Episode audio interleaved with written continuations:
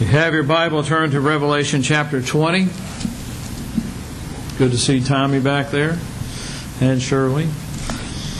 Revelation chapter 20, we'll begin reading in verse 11. And I saw a great white throne, and him that sat on it, from whose face the earth and the heavens fled away, and there was no found no place for them. And I saw the dead, small and great, stand before God, and the books were opened. And another book was opened, which is a book of life. And the dead were judged out of those things which were written in the books according to their works. And the sea gave up the dead which were in it. Death and hell delivered up the dead which were in them. And they were judged every man according to their works.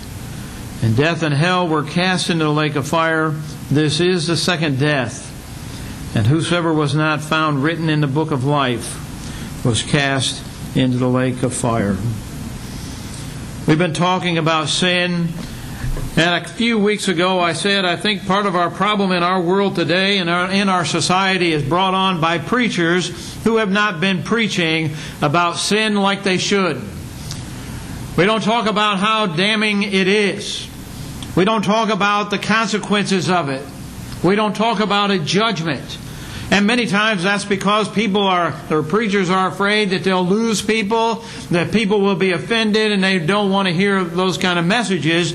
And you can tell, I can tell, when I preach a sermon on certain topics that are that feel good, make you happy, there's a lot more people that tune into those on the internet, that's for sure. And so people don't want to hear about sin. And you think about it, when you turn on the television, you don't hear that word used. Turn on the radio, you don't hear that word used. You might hear it occasionally if you listen to an old program, an old show that was made years ago, decades ago, or you might hear that term sin on a religious program, maybe. But for the most part, we don't like to talk about sin. But the Bible plainly tells us that there's going to be a judgment. There's going to be a day where we stand before our judge and we are judged by the life that we have lived here on this earth. As we've read in this scripture, it tells us that we're going to be judged by our works. The things that we have done, the things that we have failed to do. The things that God wanted us to do, if we failed to do those things, that is sinful, and we're going to answer for those things. If we're doing things that God has specifically said we are not to do, or we shouldn't be a part of, Uh, then we're going to answer for those. The things that we have in our heart that are contrary to God's Word, we're going to answer for those things. And the list could go on and on. But we're going to be judged by our works. And we're going to be judged by the standard of God's Word. Jesus tells us that the words that I have spoken, the same shall judge you in the last day. And so we're going to be judged by the things that His Word has told us that we're going to be judged by. And yet there are many people in this world that live without ever thinking about the judgment. And maybe that's because they're ignorant of what's going to take place. They don't know what the Bible teaches. They don't. They didn't have a godly mother, or father, or preacher that, that, would tell them that there's going to be a judgment and they're going to be held accountable for their life. And so maybe they're just ignorant of the fact that there's a judgment day coming. Others, I'm sure, just don't believe that it's going to happen. It's been 2,000 years since Jesus was here, and he talked about it. It hasn't happened, so we keep having the day after tomorrow, and the next day, and the next day. So why should we be concerned about a judgment? It's just probably not going to happen. And then I'm sure that there are some who heard about it, they understand it, they just don't care. They don't care that it's going to happen. And I'm sure that there are many that believe that they're going to be saved no matter what they've done in this life, whether it was good or bad. They're going to heaven. And most people you hear, uh, when they die, that's where they plan to go. Even though they may live a sinful, wicked life, they still want to go to heaven. And then there are those who simply just ignore the judgment. And maybe that's where some of us fall into that category. We don't want to think about the judgment because it makes us uncomfortable. It makes us feel unhappy. And it can make us lose sleep. Laying on your, on your bed at night, laying your head on your pillow, and you start thinking about the judgment day. And you start thinking about standing before Christ and giving an answer for your life, and you start thinking about all the things that you've failed at, the things that you've done good at. But most of the time we think of our failures. And so it's just easier to put that thought out of our mind. Get rid of it, don't think about it, and then it'll all be okay. But Jesus warns us that there's going to be a judgment. And so we need to be prepared for it.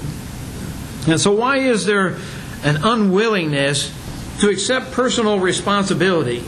Because we need to understand that we have to give an account of our lives.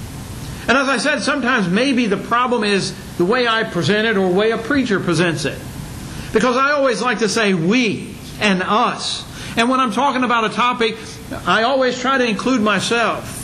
And by saying we and us, I think sometimes we think that it's going to be a collective uh, judgment, that we're all going to be judged together.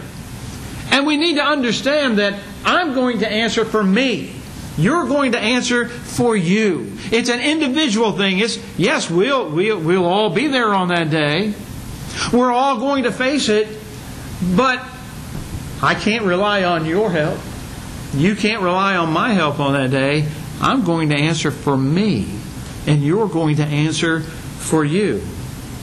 And so it's easy to not accept the personal responsibility that we need to and place the blame on someone else when we start thinking about what we've done. Pointing at other sins is a convenient excuse to take the topic off of ourselves. Many times you'll talk to someone or say something to someone about what they're doing that is wrong.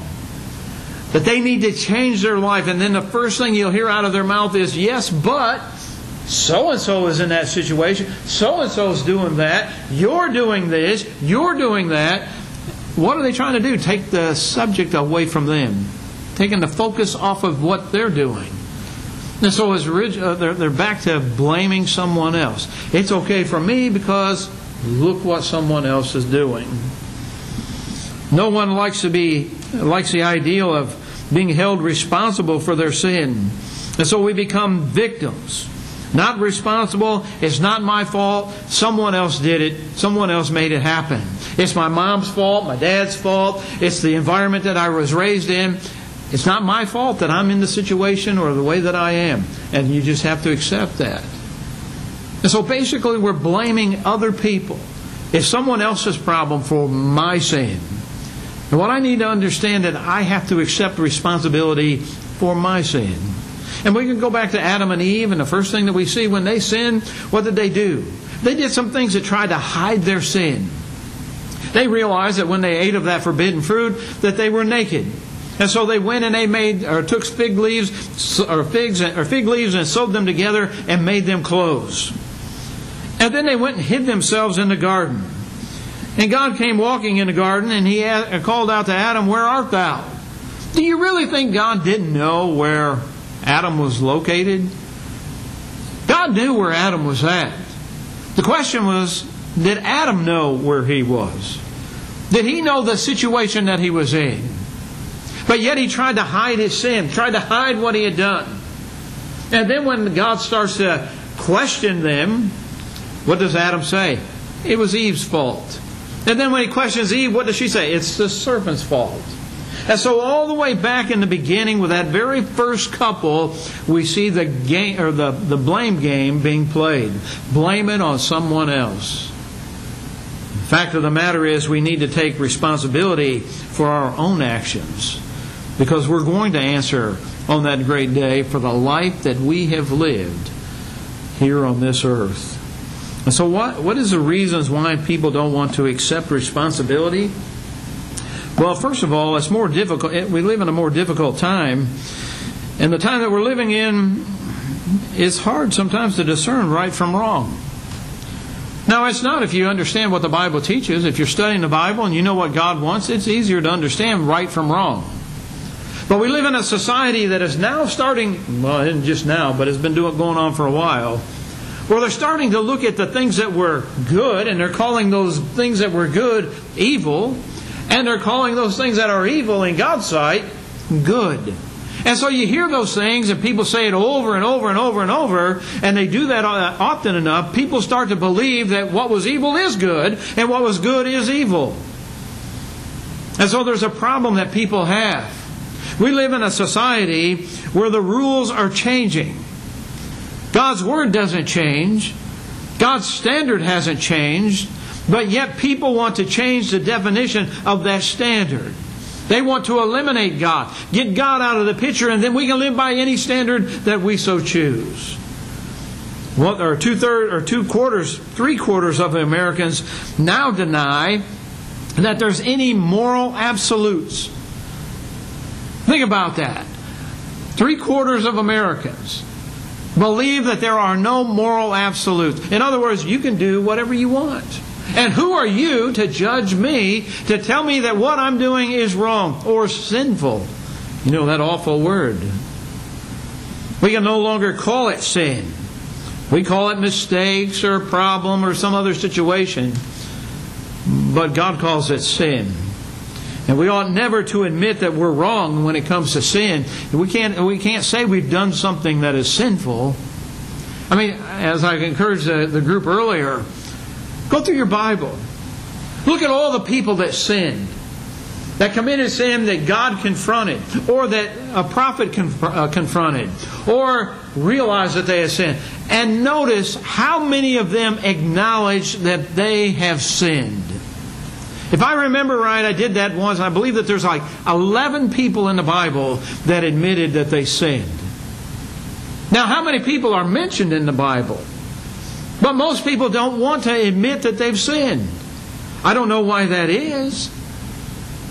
But we need to understand that sin is what separates us from God. We ought never admit that we've done wrong. That's what our society tells us. You're a weak individual if you say you've done wrong. I believe it takes a stronger person to admit their, their, their sin than it does to try to hide it and cover it up. New values are shaping our world and creating an environment where the unthinkable has become the norm. Homosexuality has come out of the closet, and some religious people are even applauding it. Why isn't more churches? Why isn't more denomination? Why aren't more congregations accepting that lifestyle? I'll tell you why none of them should accept it and that's because God's Word condemns it. It's sinful. And it doesn't matter if it's a family member or a friend. Yes, I know people in that lifestyle. But guess what? It's still sinful. I know people that are committing fornication, but guess what? It's still sinful. Sin is sin. We need to recognize it for what it is. You can turn on a television, turn on a radio, and you can listen to subjects that are being talked about, and there is no subject that's out, of bounds. There's no subject that's off limits. Anything can be talked about. Our children are told to practice safe sex rather than no sex, in part because we no longer can speak religiously about what is right and wrong. We don't teach that there's a God that is watching. We don't teach that there's a standard that He has that we need to live by. We don't teach that it's, we need to abstain from things that God says we need to abstain from when the world says it's okay. We need to understand that God has a plan for the world. When we look at our lives, sometimes there's inconsistencies.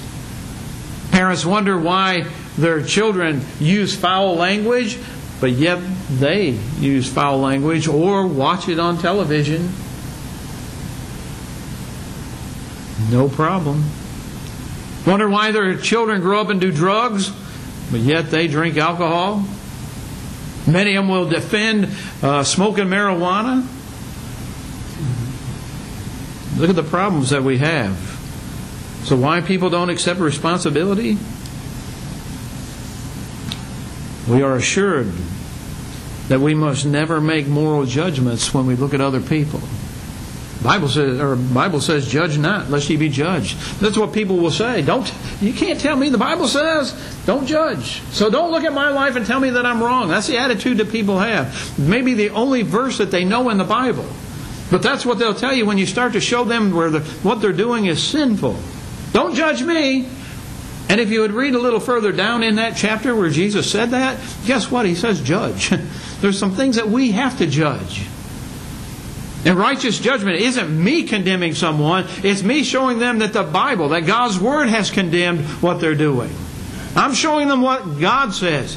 It's not because I hate it, not because I'm a bigot, it's not because, you know, I have something in my heart that's bad. It's that I want them to see and know that the sin that they're living, they're practicing, is going to separate them for, from God for eternity. And that they need to change. And they, that they need to repent. So, what causes people to accept responsibility and to repent, to change? And I believe that there's only one answer. But that answer has many facets. And that answer is a personal relationship with God. Now, I know, I understand that sometimes people don't like that term, personal relationship with God. But that's what I'm getting at. I talk about we and us, but sometimes we need to be individuals. Individually, we need to understand that I, you, me, have to have a relationship with God. And when we have that relationship with God, it will help us to avoid sin, to stay away from it, and to do the things that God wants us to do. When I talk about having a personal relationship, what do I mean? I mean that we take Jesus Christ seriously. We understand what He came to this world to do. We know that sin is a personal offense and it's an abomination against God or to God. In Matthew chapter 16, beginning of verse 24, Jesus said, If any man will come after me, let him deny himself and take up his cross and follow me. For whosoever shall save his life shall lose it, and whosoever shall lose his life for my sake shall find it. There was an article I read not too long ago, well, actually, it's this week. I'm not sure if it came this week, but I was going through some emails and I found it. And maybe you saw the same article about a man that had seen a man call, carrying a cross when he was younger, and the, the image stuck with him. And as a man carrying a cross and trying to portray himself that he was taking up the cross just like Jesus took up a cross. And so he was carrying that cross on his shoulder as he walked. And I'm sure you've seen people do that on the news or in, in other places. But what struck this man as uh, was so neat, unique about the cross was that it had a wheel on the end of it. Now you think about it. If you've ever caught, carried a tree limb, a heavy tree limb that's dragging the ground, you realize that that can work on your shoulder, that that's a burden that you're carrying. But if you put a wheel on the end of that, uh, that limb, it's going to be a whole lot easier to drag that across the field, the yard, wherever you've got to go with it. And the same is true with a cross. You put a wheel on the end of that cross, and it's easy to bear that cross. And his point was, that wrote the, the man that wrote the article, his point was that sometimes we are willing to take up a cross. But we want to take up a cross at our convenience. We want to take up a cross the way we want to carry it. We don't want to struggle. We don't want to have the difficulties. We want it easy. And isn't that true with most a lot of us? That we want to follow Jesus as long as he goes where we want to go. We want to deny ourselves as long as I don't have to deny anything I really want. And I'll carry that cross as long as I can make it easy. I'll do all of that. When Jesus says, I have to deny myself and take up my cross and follow Him, that means I cease to be my own and I belong to Him. I go where He wants me to go. I do what He wants me to do. I carry the burdens that He wants me to carry. I carry the struggles and the victories all of what He wants me to do. That personal relationship with God also means that I realize that that cross and God's love is something that I must take seriously. Jesus loves us. We sing songs about that. We're going to talk about one of the songs tonight about how Jesus loves us and, and what that song should mean to us. In 1 Peter chapter 2 and verse 24, who his own self bare our sins in his own body on the tree, that we, being dead to sin, should live unto righteousness, by whose stripes ye are healed. Jesus died on the cross. John chapter 3 and verse 16. We see there the love that God has for all of us. Probably one of the most popular verses in the Bible. It tells us, For God so loved the world that he gave his only begotten Son, that whosoever believeth in him should not perish, but have everlasting life. Jesus came to this earth knowing that he was going to die. But yet he left heaven, came to this earth, and died for our sins. How many of us came into this world knowing exactly what was going to happen to us? Anybody here know how they're going to die? We know we're going to die. But is it going to be in a car accident? Is it going to be some by some terrible disease? Is it going to be some night in our sleep? How's it, how's it going to happen? We don't know, do we? But Jesus came to this earth and he knew exactly how he was going to die, and yet he came to this earth anyways. He came to this earth to die for you and me. He left heaven so that you and I could have eternal life. Think about that. We need to take Jesus seriously. We need to take what he did on that cross seriously. And we need to take God's love for us seriously. And I think that when we do, it will help us. It will motivate us to avoid those things that we know that are an abomination to God and things that can separate us from Him. It also means that we take sin very seriously. Sin separates us from God, as I've said, and it hurts us. I wish people had the same fear of sin as they have for COVID. That'd be great, wouldn't it? Think about all the things that we've changed in this world for a virus. Imagine what would happen if we changed the world because of sin. We changed the world so people would avoid it. Think about this world that we would have. But no one wants to do that. Why? Because they don't see the seriousness of sin. It's something that we have pleasure with for a moment, but we don't see the consequences. We don't see the pain. We don't see the agony that it can cause in life. And if we do get away with it, we haven't gotten away with it on the judgment day. And so we need to understand what sin does to us. And I think a lot of us do because we have a conscience that's been trained the right way, and that when we sin and we do something that we know that is contrary to God's will, it affects our conscience. And I think that we can look at David as an example of that, of an individual who sinned, committed a terrible sin with Bathsheba, and then he tried to cover it up, and then ended up murdering her husband to cover it up. But listen to what he says in Psalms 51. In verse 3, he says, I acknowledge my transgression, and my sin is ever before me. David was one of those individuals that I talked about earlier who acknowledged his sin. That wasn't the only sin that he committed in his life, but he was willing to acknowledge that he had sinned. But listen to what he says beginning in verse 7 Purge me with hyssop and I shall be clean, wash me, and I shall be whiter than snow.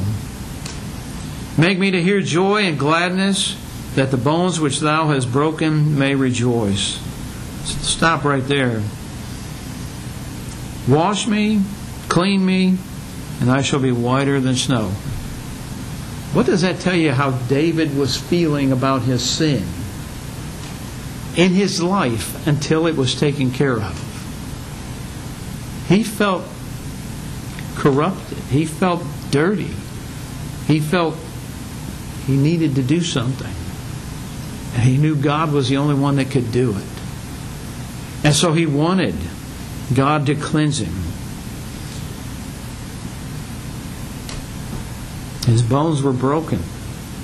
They weren't literally broken, but he was broken inside. You ever been there? Where you realize that what you've done is just awful? disgusting, terrible. I've had people that would say, can't believe I did what I did. Maybe you're one of those individuals. Think about that. Verse 9 Hide thy face from my sin and blot out my iniquities.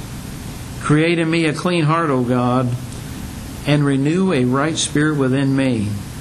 Cast me not away from thy presence, and take not thy Holy Spirit from me. Restore unto me the joy of thy salvation, and uphold me with thy free spirit. I honestly believe that there are Christians that are miserable. And I believe that part of that misery, if not all of that misery, is because of sin in their life. They don't have the joy of salvation. You think about when you obeyed the gospel. Did you have joy? Were you happy? Were you excited? Do you still have that joy? Do you still have that happiness?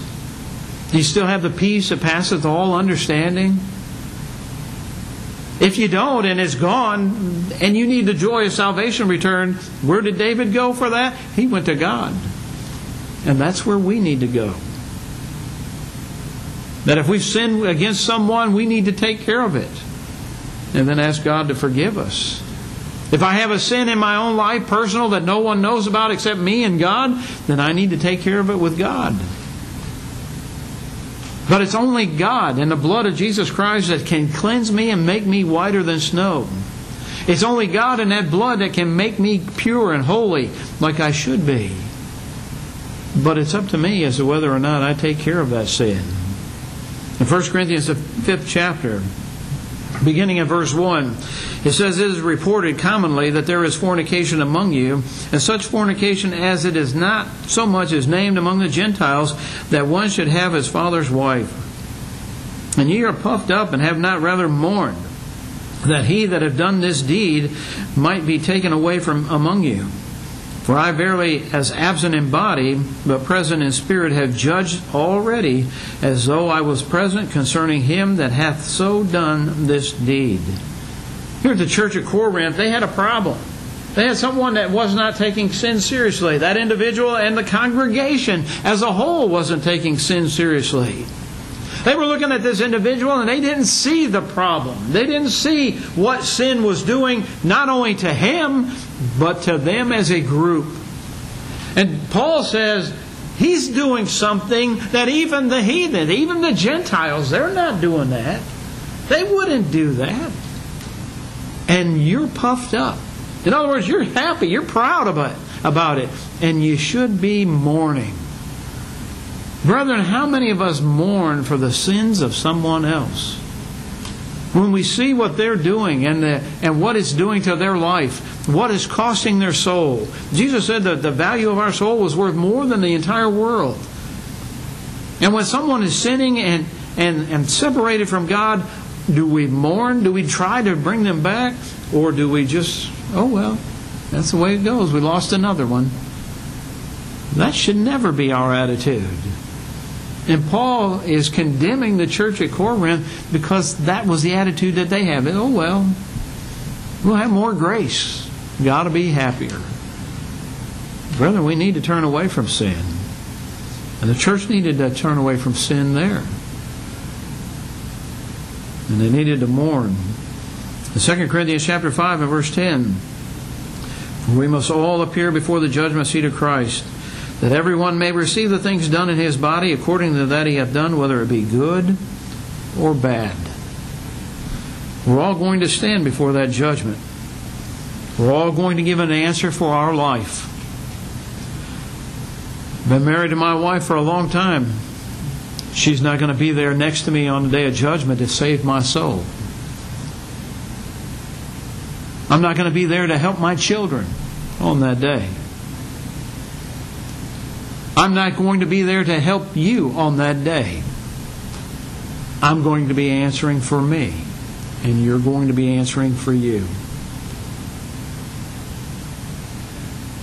Christians need to get rid of that them, he and she, and start talking about me and my. Don't talk about their sin. Talk about your own sin. Look at your own life. Don't talk about their lack of joy of salvation. Look at your own lack of joy of salvation. Don't worry so much about their relationship with God. Be concerned about your relationship God, with God first, then be concerned about their relationship with God. You see, relationships are important. And so we need to take our relationship with other people very seriously also. Because we realize what Christ has done, what God has done. We need to understand our relationship with people. In Malachi chapter 4, verses 5 and 6, it says, See, I will send you the prophet Elijah before that great and dreadful day of the Lord comes. He will turn the hearts of the fathers to their children, and the hearts of the children to their fathers, or else I will come and strike the land with a curse. We need to be concerned about people. We're not here all by ourselves. God put us as part of a family, part of the body of Christ. And we need to understand what that means. That when one member of that body suffers, we all suffer. You think about your own physical body. You mash your toe, you mash your thumb, the rest of your body reacts to it. It will try to compensate and it will try to help and it will try to do whatever it can do to help that injured part of your body. Isn't that what we're supposed to do as Christians? We can't live as an island. You know, we are here together. And as much as you may not like people, God wants us to still be concerned about people and do all that we can to save their soul. And so think about it. I can't love God and not know that my life touches other lives. I will either help someone get to heaven my life will keep them from getting to heaven. And when we take other people seriously, when we are concerned about other people's souls, it's not just the words that we say, it's the example, the influence that we have on people around us. We need to understand that our actions sometimes speak louder than our words. That it's easy to say, Yes, I care about them, and then go beat them in the head with your words. Be careful. Realize that what you're doing and saying has an impact on the people around you. Doesn't mean you water down the truth. Doesn't mean that you don't call sin what it is. It means that you love their soul enough that you want to help them get to heaven because that's where you want to go yourself. And so we take personal responsibility uh, as something that's real. That it can reside only in, or in you as a single individual. And you may share that responsibility with other people, just like we all collectively have a responsibility that we share. But that does not diminish my responsibility at all as an individual. It does not diminish your responsibility as an individual. You can delegate it, but it's still you still have a responsibility. There are things that we have to do or we're supposed to do. I can get someone to help. I may have other things that I'm doing that are just as important, and I may delegate it to someone else and ask them to help. But you're still responsible for it. Think about it. A lot of times, uh, congregations will hire a preacher. And what do they tell that preacher? We are hiring you to do our visiting. Now, no one's ever told me that here. But I know that in other places that that's happened. We hire you to teach the lost. We hire you to go out and visit the sick. We hire you to do all of that. Yeah, preachers have that responsibility. Well, let me just say this I've never visited anyone. I have never tried to teach someone that was lost because I was the preacher. I do those things because I'm a Christian. And that's what we're all supposed to do. And so others may do things, but I still have a responsibility, and you still have a responsibility that God expects you to live up to. And that's what we need to understand. That God will not judge you for what others do good or bad. A godly mother, godly father is not going to save your soul. They may help you, but on that day of judgment, it's not going to be based on what they've done. It's going to be based on what you've done. And so no one can believe for you, repent for you, confess for you, or be baptized for you. You have to believe yourself that Jesus is the Son of God. You have to repent of your sin, the sin that's in your life. And you have to confess the name that Jesus Christ is the Son of the living God in a public way. And then you must be buried with our Lord in baptism to have your sins washed away. No one can do that for you. And then once you've done that, no one can live a faithful life with or for you. We can help you, we can encourage you, we can gain strength from each other, but each one of us has to grow ourselves and do the way or live the way that God wants us to be. And so there's no better day than today to begin your walk with Him. And so this morning, if you're not a Christian, we would encourage you to take that step today. There's no better day than today because you may not have tomorrow. All we have is right now. And if you're not a Christian, we would encourage you to become one today. If you are a Christian and wandered away from God, maybe you're not what you should be, and you realize that. If it's between you and God, take care of it with Him. If it's between you and someone else, take care of it with them and God. But if it's something that you've done that you need our prayers, and we're here to help you in any way that we can, you have an opportunity to come forward and have a, have a seat on the front row while we stand and sing.